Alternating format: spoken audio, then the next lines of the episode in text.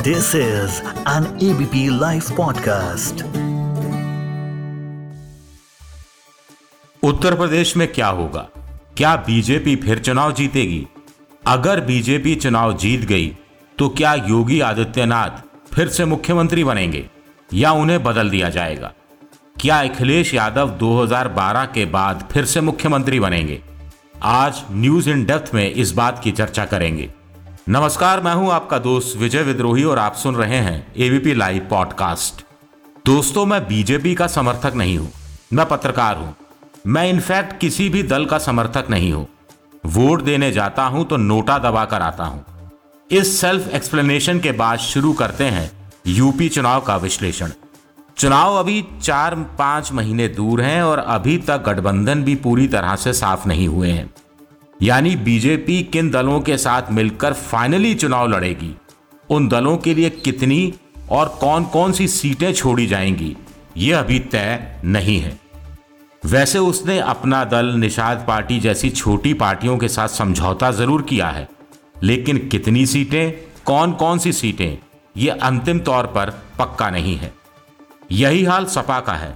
पश्चिमी यूपी में जयंत चौधरी की राष्ट्रीय लोकदल पार्टी से समझौता तय है, पर कितनी सीटें कौन कौन सी सीटें, ये तय नहीं है। इसी तरह बताया जा रहा है कि चंद्रशेखर रावण की दलित पार्टी से भी बात चल रही है। माना जा रहा है कि समझौता हुआ तो रावण के उम्मीदवार समाजवादी पार्टी के टिकट पर चुनाव लड़ सकते हैं। पॉलिटिकल पंडित बता रहे हैं कि आम आदमी पार्टी से भी बातचीत चल रही है। बात किस स्तर पर चल रही है, ये पता नहीं। कुछ अन्य छोटी पार्टियों से भी समझौता संभव है। ये भी बताया जा रहा है। मायावती की बात करें तो अकेले चुनाव लड़ने का वो ऐलान कर चुकी हैं। पहले ओवीसी से बात चल रही थी, लेकिन ये बातें अब खत्म हो गई हैं पूरी तरह से। कांग्रेस ने भी अकेले चुनाव लड़ने की बात कही है। सूत्र बताते हैं कि कांग्रेस अखिलेश के साथ समझौता करना चाहती थी, लेकिन अखिलेश ने कोई भाव नहीं दिया।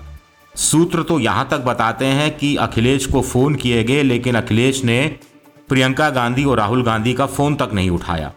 वैसे लखीमपुर खीरी कांड के बाद प्रियंका ने जिस ढंग से कमान संभाली है, उससे कांग्रेस चर्चा में ज़रूर आ गई है।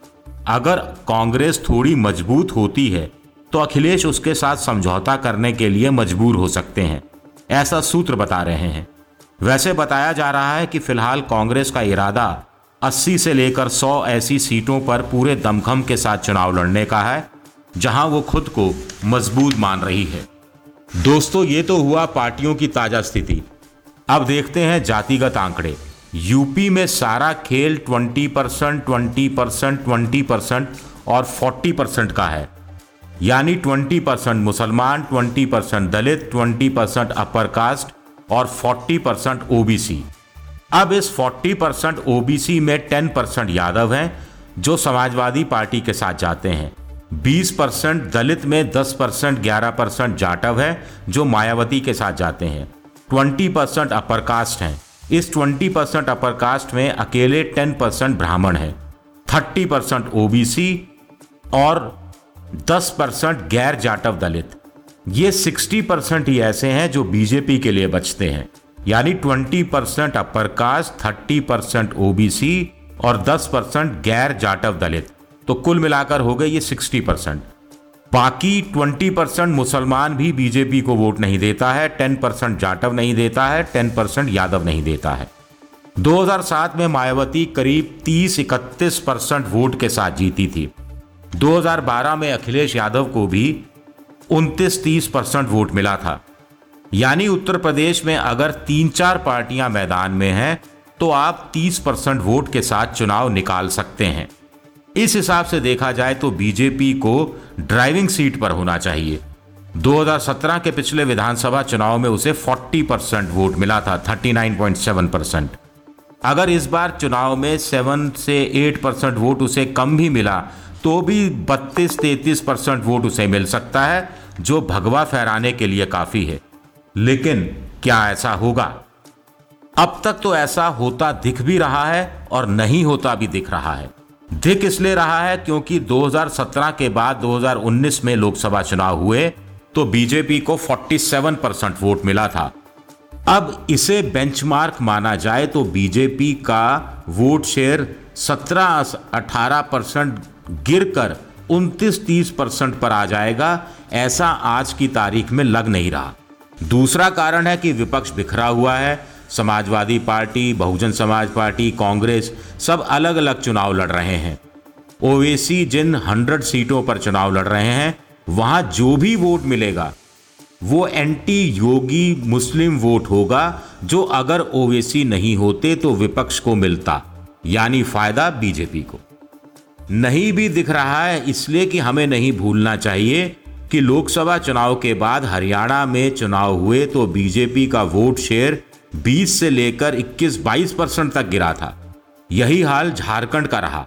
अब अगर हरियाणा और झारखंड में ऐसा हो सकता है तो यूपी में भला क्यों नहीं हो सकता? झारखंड में तो बीजेपी चुनाव ही हार गई थी। हरियाणा में बीजेपी जीती ज़रूर थी, खट्टर फिर से मुख्यमंत्री भी ज़रूर बने, मगर वो बहुमत नहीं ला सकी। 90 में से 40 सीटें जीती।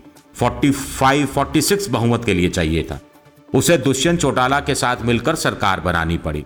दूसरा कारण है कि कुछ जानकार कह रहे हैं कि यूपी में चुनाव इस बार बाईपोलर ही होगा। यानी योगी और अखिलेश के बीच, यानी बीजेपी और समाजवादी पार्टी के बीच।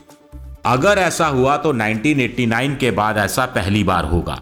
अगर ऐसा हुआ तो उत्तर प्रदेश में मायावती और प्रियंका की पार्टियों की हालत ठीक वैसी ही हो जाएगी। जैसी कि पश्चिम बंगाल में कांग्रेस और वाम दलों की हुई थी। अभी भी उत्तर प्रदेश में आमतौर पर कहा जा रहा है कि मुख्य मुकाबला तो योगी और अखिलेश में ही है। अगर ऐसा परसेप्शन बनता है तो मुसलमान अपना वोट ओवेसी या मायावती या प्रियंका को देकर उसे बिगाड़ेगा नहीं। अगर 20 परसेंट मुसलमान 10 परसेंट यादव एक तरफा सपा के साथ चला गया तो वो सत्ता में भी आ सकती है। इस बात से भी आज की तारीख में इनकार नहीं किया जा सकता। इसे योगी भी समझ रहे हैं, तभी वो प्रियंका गांधी को चर्चा में आने दे रहे हैं। झाड़ू वाला विवाद आप जान ही चुके हैं। प्रियंका गांधी झाड़ू लगा रही थी तो योगी आदित्यनाथ ने तंज कस दिया कि उत्तर प्रदेश की जनता ने कांग्रेस की हालत झाड़ू लगाने लायक कर दी है। सीतापुर के गेस्ट हाउस में दो दिन रखना, कांग्रेस को चर्चा में आने का मौका देना, कांग्रेस के कार्यकर्ताओं को वहाँ इकट्ठे होने का मौका देना ये सब आखिर क्या दर्शाता है? आखिर लखनऊ में ही प्रियंका गांधी को नजरबंद किया जा सकता था। फिर बीजेपी के प्रदेश अध्यक्ष स्वतंत्र देव ने कहा कि मायावती को लोग भूल जा रहे हैं, मायावती मजबूती से चुनाव लड़ रही है। ऐसा आखिर क्यों कह रहे हैं? चाहे योगी की बात करें, चाहे स्वतंत्र देव की। इसलिए कह रहे हैं क्योंकि वो जानते हैं कि अगर प्रियंका गांधी और बसपा मज़बूत हो गई, मायावती मज़बूत हो गई तो मुस्लिम वोटों में डेंट लगाएँगी ये दोनों। और इस डेंट का फ़ायदा बीजेपी को ही होगा। लेकिन इस बीच लखीमपुर खीरी कांड बीजेपी का नया सरदर्द हो गया है। पश्चिमी उत्तर प्रदेश में जाट बेल्ट है 110 सीटें 88 सीटें पिछली बार बीजेपी ने जीती। तराई बेल्ट में 42 सीटें, जहाँ पर लखीमपुर खीरी आता है, पीलीभीत आता है। शाहजहाँपुर आता है, सीतापुर आता है, हरदोई और बहराइच आते हैं। तो 42 में से 37 सीटें बीजेपी ने जीती थी, जबकि 2012 के पिछले विधानसभा चुनाव में जाट बेल्ट की 110 में से सिर्फ़ 38 सीटें और तराई बेल्ट की 42 में से सिर्फ़ पाँच सीटें बीजेपी ने जीती थी। तो ऐसे में लखीमपुर खीरी कांड क्या बीजेपी का कांड कर देगा, ये देखना भी दिलचस्प रहेगा। चलिए इस बार न्यूज़ इन डेथ में इतना ही। अब अपने दोस्त विजय विद्रोही को इजाज़त दीजिए और सुनते रहिए ABP live podcast